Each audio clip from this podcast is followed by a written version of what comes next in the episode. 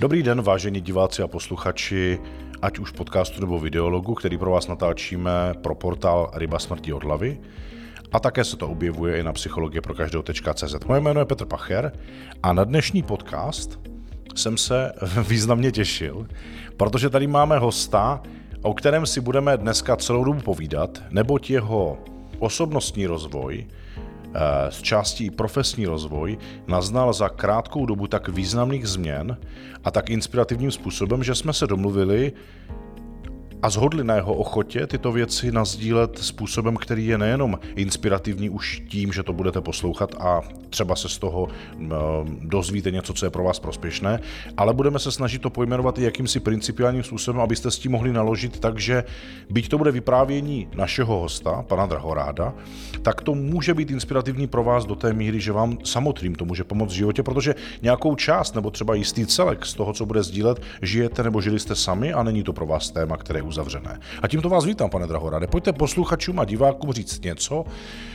co teď cítíte, že by vás mělo představit? No, já jsem převážně student UAM, proto jsem tady, proto se tady vidíme. A pak v tom svém životě jsem eh, člověk, který miluje život a bere ho už jako hru. Mm-hmm. Vy jste vlastně teďka zmínil jakési dva úhly pohledu. Jednak student UAM jako Univerzity aplikovaného managementu, a kde intenzivně pracujete vlastně v profesním vzdělávacím programu, protože se trénujete ve všech možných kompetencích, nebo program je založen na tréninku všech možných kompetencí potřebných pro to, abyste byl špičkový a úspěšný nejenom obchodník, ale i tvůrce a nositel své vlastní značky, který umí uchopit, prodat, nabídnout a maximálně využít a nejen v tom komerčním podání, ale protože jedna část toho programu je vyloženě osobnostní a tu vlastně teď společně procházíme, tak eh, jste vlastně i ten, kdo pracuje na svém osobnostním rozvoji. A vy jste řekl, že jste někdo, kdo je tady, žije život a má rád život a bere ho jako hru. Pojďte nám, nebo posluchačům vlastně říct, co vás přivedlo k tomu, přes které svízele jste se potřeboval dostat, aby to teda byla ta hra. Historicky, já řeknu, jak jsem se dostal vůbec k UAMu, vlastně ke studiu. Dobře. Řeknu to v krátkosti a pak třeba časem se k tomu dostaneme. Klidně to prodlužme. Ale historicky eh, já jsem měl vždycky sen podnikat. Nějakých 18 letech, 19 jsem četl knížku od Roberta Kiyosakiho, Bohatý táta, chudý táta. Tam bylo o tom, že když člověk chce podnikat, tak musí kupovat firmy, kupovat nemovitosti a tak dále. Já jsem ve svých 18 letech si koupil svůj první e-shop a vlastně tím začala moje éra podnikání jako takového. Eh, spoustu kotrmelců, až to skončilo po nějakých 12-13 letech vyčerpáním, úzkostma, a vlastně prodejem všech projektů, kterými zbyly mm-hmm. za tu celou dobu. A v tu chvíli já jsem cítil, že se potřebuji odpočinout a začala moje druhá éra, jak říkám, cestovatelská. Mm-hmm. Ta mohla trvat 5-6 eh, let. Mm-hmm. A já de facto jsem procestoval celý svět a mezi tím jsem pracoval v různých firmách. A furt jsem nevěděl vlastně, co chci, ale věděl jsem, že ty cesty, to cestování mi dělá dobře. Mm-hmm. No a pak přišla eh, třetí část. To bylo, to jsem se zrovna vracel ze Sri Lanky po dvou měsících. Krásný období. Přiletím sem do Čech, že nějakým způsobem zase budu přemýšlet, co dál, protože jsem nevěděl. Uh-huh. No a to už všichni znají, to už přišel covid. Uh-huh. A já jsem vlastně zůstal doma zavřený a nevěděl jsem, co dál. Uh-huh. Po tom všem, protože já jediný, co jsem se naučil za těch pět let, tak cestovat Dneska víme, že to jsou nějaký úniky od té reality, takže to byl ten důvod, jak jsme se k sobě dostali. Bohužel dneska si nepamatuju, jak se to stalo. Mm-hmm. Ale na druhou stranu zhruba v březnu minulého roku jsme začali spolupracovat v programu Rekonstrukce identity mm-hmm. a od té doby se potkáváme. Mm-hmm. Pak jsem nastoupil Just Grow a dneska tady sedíme. Já děkuji za to sdílení, to vlastně nějaké krátké geneze vašeho života od 18. roku věku. Já bych rád vlastně zachytil ty, řekl bych možná palčivé momenty a začneme tím prvním, co jste zmínil. To znamená, v 18 letech jste si koupil první e-shop. Co se vlastně, zkuste si prosím vybavit, vrátit se v té myšlenkové eh, sestavě k tomu rozhodovacímu okamžiku, co způsobilo to, že 18-letý čerstvě dospělý mladý muž za, na sebe přijme odpovědnost podnikatele a ještě jde cestou, že si koupí e-shop. Co byl ten nejvíc No možná výčet nějakých těch hybných momentů, co to rozhýbali. No ten hybný moment bude z rodiny, protože moje máma už v té době podnikala, takže já jsem de facto nějakých 12 let byl eh, v tom, budu tomu říkat business. V té době samozřejmě to člověk tak nevnímá. Eh, chtěl jsem vydělávat hodně peněz. Mm-hmm. Chtěl jsem samozřejmě Porsche, chtěl jsem barák, mm-hmm. chtěl jsem rodinu, tohle všechno. Mm-hmm. A tak člověk se ptá, hledá, no a tyhle ty knížky pak eh, člověka někam navedou. Mm-hmm. A já jsem de facto Ono tam je jedna ještě taková vtipná událost. Já totiž jako malý jsem ještě tancoval a my jsme v 18 skládali taneční skupinu potřebovali jsme nějaký chemický světla. A já jsem s chodou okolností našel na internetu e-shop s chemickými světly a tam bylo napsaný prodám e-shop. A já říkám, jo, to je ta šance. No. Uh-huh. Takže jsem šel do komerční banky a vzal jsem si úvěr na studium uh-huh. a přijel jsem uh, do Českých Budějovic a koupil jsem si e-shop. Uh-huh. Vůbec jsem nevěděl teda, jako, co si kupuju, uh-huh. ale tak začala celá ta éra. No. Uh-huh. To je velmi zajímavé, co sdílíte. Já bych se toho chvilku jako chopil, protože zkusme si imaginovat. Vy říkáte, že pravděpodobně nejsilnější moment způsobující to, nebo způsobivší to, že jste se stal podnikatelem, byla eh, reflexe v podobě matky, kterou už od 12 let jste vnímal jako, že je v biznisu, tak to byl přirozený moment. Jakou roli si myslíte? Byť je to imaginace, ale zkusme si ji říct, protože velmi mnoho posluchačů a diváků je v situaci, že si říkají, no jo, tak on měl zázemí kluk, to se to začíná se zlatou žičkou v puse. Teď jste řekl, že to nebylo úplně tak jednoduché, že tam byla půjčka a jenom tam byl jakýsi vzor v rodiči. Mm-hmm. Nicméně já osobně vnímám, že právě ten vzor v té rodině může být to nejintenzivnější pro to, co dá za prvé jistotu, že když vidím, že tak někdo žije, můžu tak žít já a za druhé, když už se rozhodnu, tak tam nedochází k těm brzdným elementům v podobě rodičů, kteří mě nejdřív jako neschválí toto rozhodnutí a pak mě z něj zrazují, což ve vašem případě možná nebylo. Pletu se? Nebylo určitě, moje máma mě vždycky podporovala, ale tam byl, tam je ještě ten důležitý fakt, že moje máma mě zhruba ve třech letech zbalila vlastně od mého otce a odešli jsme. Takže my jsme začínali úplně z nuly. Mm-hmm. To, byl, to je jako ten další faktor, eh, ještě co, co bylo předtím. Takže já jsem zažil jakoby to, tu chudobu, mm-hmm. ale pak následně moje máma byla úspěšná, takže já jsem myslel, že vlastně je to ta cesta. Mm-hmm. Takže tam možná byl ten, jako teď nejsem schopný v těchto těch letech to nějak jasně, jasně. Uh, popsat, ale myslím si, že i takhle to možná mohlo mm-hmm. být. Jasně.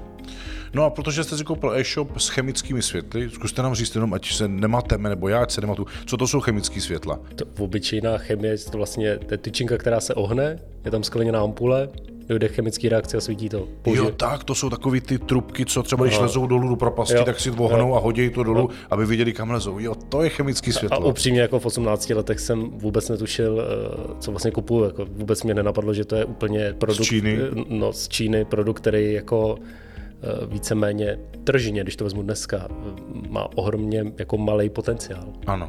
A proč má malý potenciál? No, protože nevím. prostě nepoužívají to všichni, všichni nechtějí nosit. Jo, takhle, že množství lidí, kteří no, no, je no, potřebují, no, no, no. není tak velký, jasně, chápu. No, tak tomu rozumím. A teď, když se překleneme teda 18. rok, vy jste si koupil chemický světla nebo e-shop na chemický světla, už víme, že to nemělo potenciál, tak čas běžel, vyvíjel se a vy jste podnikal. Možná nezůstal se jenom u toho. Zkusme se na to podívat perspektivou, které je nejsilnější uvědomění nebo zkušenosti si z období po 18. roku věku jako podnikatel, mladý podnikatel, si odnášíte? Že nejsem nejchytřejší, že nevím všechno a že není špatný se zeptat na radu někoho eh, moudřejšího. No. Uh-huh. Nejsem nejchytřejší, nevím všechno, je, je možné se zeptat někoho moudřejšího. Pojďte nám říct a hlavně divákům, eh, co teda, jak to mají, můžou pochopit. To nejpodstatnější je, že podnikání je nějaký soubor, soubor kompetencí, které člověk musí zvládnout. A měl by si hlavně uvědomit, ve kterých je silný a ve kterých je slabý. Uh-huh. A v těch, který je slabý, tak eh, najít někoho, kdo je, kdo je chytřejší. Takže obklop, obklopit se lidmi, uh-huh. kteří ví víc než vy. Uh-huh. To je velmi hezký, řekl bych dokonce až jako leadership přístup. Jak tohle je využitelné pro ty, kteří eh, jsou ve stavu, kdy sice podnikají, ale mají takový ten statut toho soukromého podnikatele, tedy osoba samostatně vydělečně činná, tedy neznamená to, že nemohou mít zaměstnance, ale pak postrádá smysl ta osoba samostatně vydělečně činná, spíše to korporát jako SROčka, akciovka, tak tedy jak toto můžou uchopit ti, kteří jsou samostatně ten, ten field staff member, ten člověk v poli? No asi nejjednodušší dneska je využívat sociální sítě a vlastně napojit se na skupiny, který, který se tím tématem zabývají. Uh-huh. To bych asi doporučil. Networking se tomu říká. Nebo uh-huh. Není vůbec eh, problém. Kdokoliv zodpoví.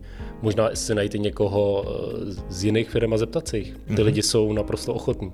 Uh-huh. Není vůbec problém jako se zeptat kohokoliv. Uh-huh. Vlastně nebát se zeptat. Uh-huh. Možná tohle by byla ta jako nejdůležitější věc toho. Uh-huh. Vlastně nebát se, ptát se, uh-huh. jak se to dělá, proč se to dělá a jestli to je vlastně v souladu s tím, kam chci jít já. Uh-huh. Vy jste teďka uvedl tři základní uh, uvědomění. Uh, nevím všechno, chci se zeptat, nebo možná dvě, dva nějaké okruhy. Přitom ale celá tato etapa po nějaké době skončila tím, že jste se vyčerpal. Uh-huh. Ale uvědomění z tohoto finálního momentu jste teď neuvedl. Co je tedy to, co jste se naučil, když ten směřující proces došel až k tomu vyčerpání? No, to nejpodstatnější je, že já jsem chtěl zvládnout všechno sám. Mm-hmm. Já jsem nestavil firmu, já jsem ničil sám sebe. Jak to probíhalo? Udělal jsem úplně všechno. Mm-hmm. Od uh, účetnictví po expedici.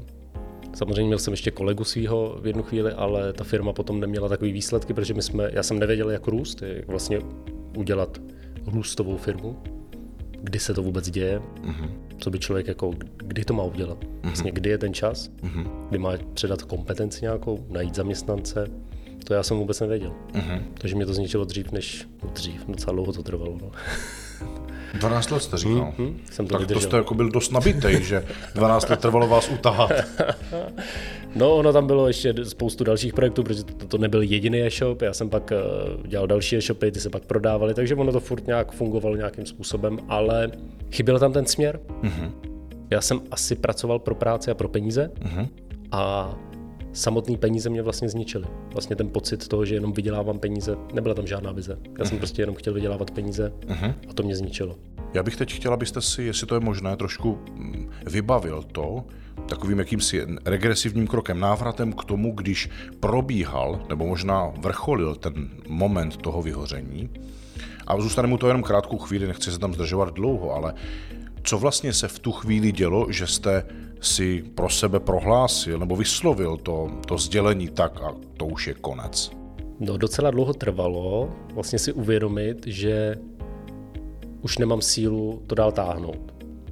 A tohle uvědomění, já jsem s tím bojoval, protože jedna věc je ten sen, že někam chcete dojít, druhá věc je to, že uh, jde o zdraví. Mm-hmm. Ale tohle trvalo zhruba dva roky. Takže dva, jasně, jasně. Takže dva roky trvalo ten boj mezi tím, že to dám a mezi tím to nedám. Mm-hmm. Co se střídalo za myšlenky? Takové ty nejpalčivější. No tak mně to šlo uh, potom už jako do zdraví jako takového, to znamená, já jsem nebyl schopný ráno vstávat, mohly tam přijít nějaké úzkosti, deprese a už to tělo nefungovalo eh, na ten plný výkon jako za starých časů. Jako před dvěma lety třeba předtím. Jasně. Já myslím, ono se to táhlo trošku díl. Jako, jo, chápu, chápu. Že ty energie ubejvalo postupně, ale člověk si toho nevšímá, protože je to postupný. Mhm, postupný. Uh-huh. Takže možná až jako v horizontu mohlo to být třeba už pět let jako zpátky, uh-huh. klidně, uh-huh. ale je to, je to postupný. Uh-huh. Člověk si to neuvědomuje. Má méně energie, furt to řeší něčím a nějak, nějak to, to tělo to vydrží. Kor to mladý. Uh-huh. Podle mě mladý tělo to vydrží mnohem díl než, Jasně. než nějaký čtyřicátník, Jasně. který zakládá biznis. Uh-huh. No, řekněme, že to, co teďka citujete, je jakási rovina takové té osobní psychiky a, nebo mm-hmm. psychické kondice, nějaké, nějakého psychologického stavu, jak jste říkal, úzkosti a neochota vstát. Mělo to možná dopad i na to tě, tělesno, to znamená, tělo přestávalo třeba fungovat, byly tam nějaké symptomy. Nicméně to je taková ta rovina, kterou si uvědomujete vy a možná ti, kteří jsou vnímavější ve vašem okolí. Byť to, že nevstanete z postele, to už jako je něco, co nepřehlednutelné, ale jaký to má vliv třeba nebo mělo to vliv na vztahy?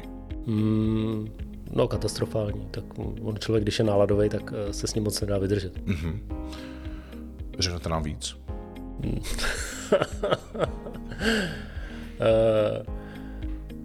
no tak jak to říkám, no, to je, ta náladovost si myslím, že eh, možná už to ani nebyla náladovost, ale negativita. Mm-hmm. Negativismus, mm-hmm. abych byl přesný.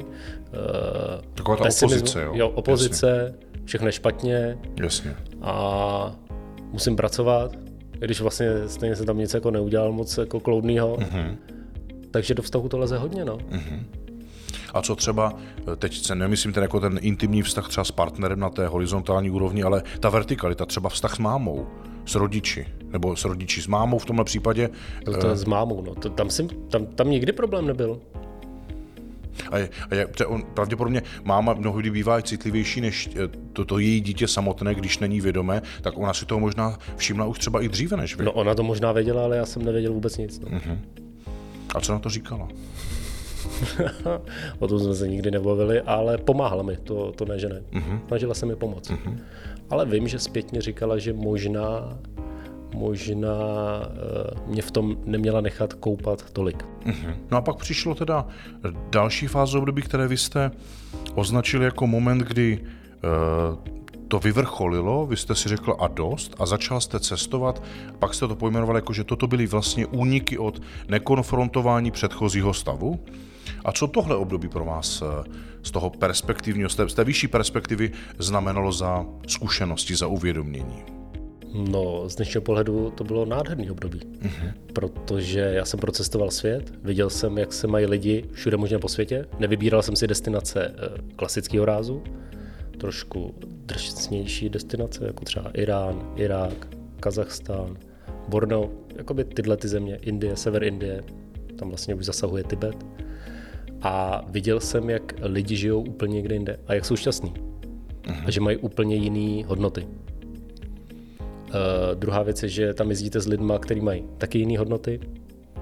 Uh, je tam zábava, vlastně nemáte žádný jako práci, žádný starosti, nic. Prostě únik uh, ve velké podobě. Uh-huh. Čili jedna věc je pozorování odlišnosti hodnot a v čem vás to obohatilo, nebo možná to ovlivnění, které jste řadu let tím cestováním získával, vyústilo v to, že jste se stal někým jiným, že vás to posílilo, zkompetentnilo. Dokážete toto nějak hm, popsat? Já to vždycky popisuju tak, že uh, v ten jeden moment, kdy jsem prodal veškeré ty projekty, tak jsem se prostě zbalil, zavřel jsem dveře od svého bytu, kde byly ty, ta minulost ano. a zdrhnul jsem. Uh-huh. A tím, že jsem zdrhnul, tak jsem to nemusel řešit. Problém byl, že vždycky, když jsem se vrátil, tak jsem, to tam bylo. Tak jsem musel otevřít dveře a bylo to tam. Uh-huh. A jsem říkal, to nejde. A zase jsem odjel. Uh-huh. Takže takhle se to opakovalo uh, docela dlouho. A, ale díky tomu cestování, díky tomu, uh, se mu říká, že člověk uh, jde pryč vlastně z toho místa, ano. vidí to z jiného úhlu, ano. tak já jsem si postupně začal všechno uvědomovat. Uh-huh.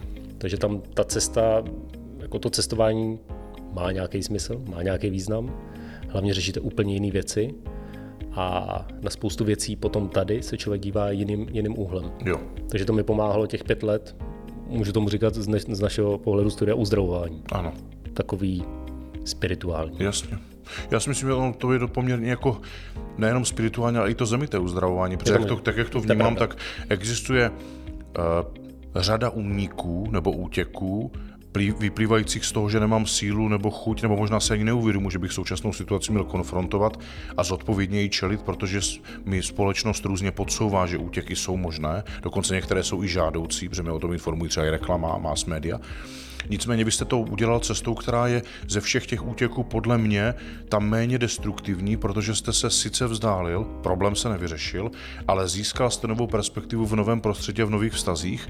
A zvlášť vy jste, to je vlastně tomu, tomuto typu egobrany se říká, se říká sublimace, protože jste vlastně jako nahradil něco něčím jiným, ne kompenzačně, ale obohacujícím způsobem a vybíral jste si vlastně záměrně, ne ty pleasure destinace jako Maledivy, Bora Bora, ale šel jste jako do toho prostředí, kde se téměř jako existenčně řeší otázka života a smrti a tak. A to pomůže v perspektivě náhledu, ale tohleto privilegium nemá řada lidí, protože nemají ty prostředky, kapitál, sílu, chuť a nevím co dalšího, ale realizují svoje mikroutěky na denní bázi, a to je alkohol, drogy nebo omamné obecně psychotropní látky, návykové jednání a tak dál. A tam je to mnohem destruktivnější, protože oni kompenzují situaci bez změny perspektivy. A to je, takže je to, řekněme, cesta vašeho životního příběhu, která, ať už byla jakákoliv, byla obohacující, no a vyvedla k tomu, že jsme se setkali my, mm-hmm. protože jste přijel domů, otevřel ty dveře, tam, tam ty problémy byly, ale oni už se nedali otevřít znovu ven, pač korona je zamčela. Ano, hranice se zavřely a já jsem já jsem nemohl nikam uniknout, ano. Pamatuju si, jak kdyby to bylo včera, ten náš rozhovor na Zoomu, nebo kde to bylo, jak jste říkal, no jsem doma, no. já jsem fakt nevěděl, co mám dělat. Jo, jo, pamatuju si, no. No a pak přišla jakási, nebo jakási konkrétní éra, která vede doteď, a to bylo velmi vědomé a zodpovědné konfrontování všech těch situací bez útěku. No a teď to trvá bratru rok a něco, jak byste hovořil o této etapě života, která oproti těm předchozím je nepoměrně kratší, ale jako o to intenzivnější teda? No, eh, schrnout to vlastně ve fázi procesu je těžký, mm-hmm. ale mohl bych říct, že já jsem neřekl jednu podstatnou věc, eh, my jsme ji tam vynechali, že vlastně při cestování já jsem se dostal k joze, která podle mě díky meditacím a dalším jiným cvičením mi otevřela poměrně hodně oči té spirituální části. A četl jsem hodně té filozofie, ale nikdy jsem ji nezapracoval do praxe. Mm-hmm. A když jsem nastoupil do studia rekonstrukce identity, tak došlo k tomu aha momentu, kdy já jsem měl nějaký spirituální základ, že láska je vše a život eh, nějakým způsobem je hra, nebo prostě je to taková zábava, štěstí je důležitý. Ale nějak to nefungovalo v tom místě, kde jsem byl, v tom materiálním světě. To prostě nefungovalo. A když jsem nastoupil rekonstrukci identity, tak jsme začali rozebírat role, identitu a najednou to všechno dávalo smysl. Vlastně mm-hmm. byl to pro mě takový jako aha moment, kdy to najednou zapadlo. Já jsem věděl, že mi čeká hodně práce teda. Mm-hmm. Ale takhle to beru jako celý to studium. Uh-huh. To zvědomění vlastně uh-huh. všeho. Nejenom té spirituální cesty, ale i toho materiálního světa, který já jsem neuměl pojmout. Protože já jsem se k němu nechtěl vracet, protože mi ublížil. Uh-huh. Děkuji za to zhrnutí. Představte si, že nás teďka poslouchá a sleduje řada lidí. Nám prudce roste návštěvnost na webech, takže určitě i vy tímhletím výstupem inspirativně podpoříte, ale většina z nich si u těchto otázek, které jsou spíš toho spirituálního, ne materiálního charakteru, říká, no to je všechno hezky, ale jako možná si dokonce říkají, tak to je můj příběh, nebo jakási inkrementální část v ní se vidí. No ale co s tím? Oni si říkají, no on jako byl někde v Indii na severu, tam se jako někde pachtil prostě mezi těma domorodcema a naš, našel jogu, ale co jako, pomůže mě yoga? Nebo rozumíte, tyhle otázky si můžou klást, a dokonce si můžou klást spoustu těch, které já jsem nevyslovil. Co byste pro ně dal jako sdílenou vlastní zkušenost, která by mohla být inspirativní? Aby cesta byla inspirativní nějaká. No anebo prostě jste vy na té své cestě zažil něco, co pro ty, kteří ani nevyrazili, ale jsou pořád v tom období, ve kterém jste byl vy, kdy se vůbec necítí příjemně, možná ani neznají příčinu. A třeba ještě nedorazilo to vyhoření, které už je donutí se pohnout. Ale ani tam nemusí dojít do toho vyhoření, protože teď jim třeba nazdílíte něco, co si řeknou, hele, tak já to zkusím. A já vlastně teďka žádám, co vás napadá, že by jim mohlo pomoct. Mně napadá jediná věta a to je, že vždycky, vždycky je řešení. Vždycky. Ať se člověk nachází v jakýkoliv situaci, tak vždycky v každou chvíli, v každou vteřinu v tom životě je možnost to nějak vyřešit. Mm-hmm. Není to tak, že to bude trvat minutu, dvě hodinu, může to trvat někdy. Třeba v mém případě hodně dlouho. Mm-hmm. Na, druhou cest, na druhou stranu ta cesta prostě existuje a jde jenom o to věřit v to, že tam někde v budoucnu to prostě bude jiný uh-huh. a mhm. bude to lepší. Uh-huh. To je krásný poselství. Já se chytnu toho, co jste řekl, věřit v to, že to může být nebo bude jiný v budoucnu. To, co mě k tomu napadá, je uh, sdílet, že ať už je to jakkoliv bolestivý, tak jenom ta intenzita říká, něco jako to je spravedlivá odplata za to, jak dlouho si každý dovolil nejenom neřešit svoji současnou situaci, ale ještě násobit tím, že před ní utekl. No a já se setkávám nejenom s vámi, ale s lidmi, kteří jsou daleko starší, možná dokonce kdybychom sečetli naše dva věky, tak pořád to ještě není dost na to, kdy lidi pořád mají šanci si tyto věci, jak vy říkáte, nikdy není jako pozdě tohle uvědomit. Na druhé straně ten, ten chrám té jejich identity, to, co mají uvnitř sebe, je pořád stejné, má to každý v sobě, jenom oni tím, že už je třeba dvakrát tak delší dobu než my dva, si dovolili se o sebe nestarat, no tak o to víc bolesti, zármutku, lítosti, zrady, viny, zodpovědnosti a, a žalu či smutku prožijí, když budou ten svůj chrám čistit. No. S tím naprosto souhlasím. A proto si myslím, že z toho vyplývá, že čím dřív začneme, tím je to lepší. Ano. A já jsem moc rád, že jste mezi nás přišel a byl ochoten se podělit i o takové věci, jako je intimní sdílení eh, z dětství, z dospívání, z nepříliš příznivých věcí, byť nezbytných pro to, abyste byl dneska tam, kde jste. A věřím, že se sejdeme určitě i jindy než jenom dnes, protože těch inspirativních témat, navíc vy jste sám sdílel, těžko hovořit o tom, když jsem v procesu, protože on se nějak vyvíjí a pokračuje, tak se těším, že se uvidíme. No a pro dnešní tuto chvíli se s vámi z Essential College a Univerzity aplikovaného managementu loučí Petr Pacher a Tomáš Drahorát. Já děkuji za pozvání. Taky díky. Mějte se hezky.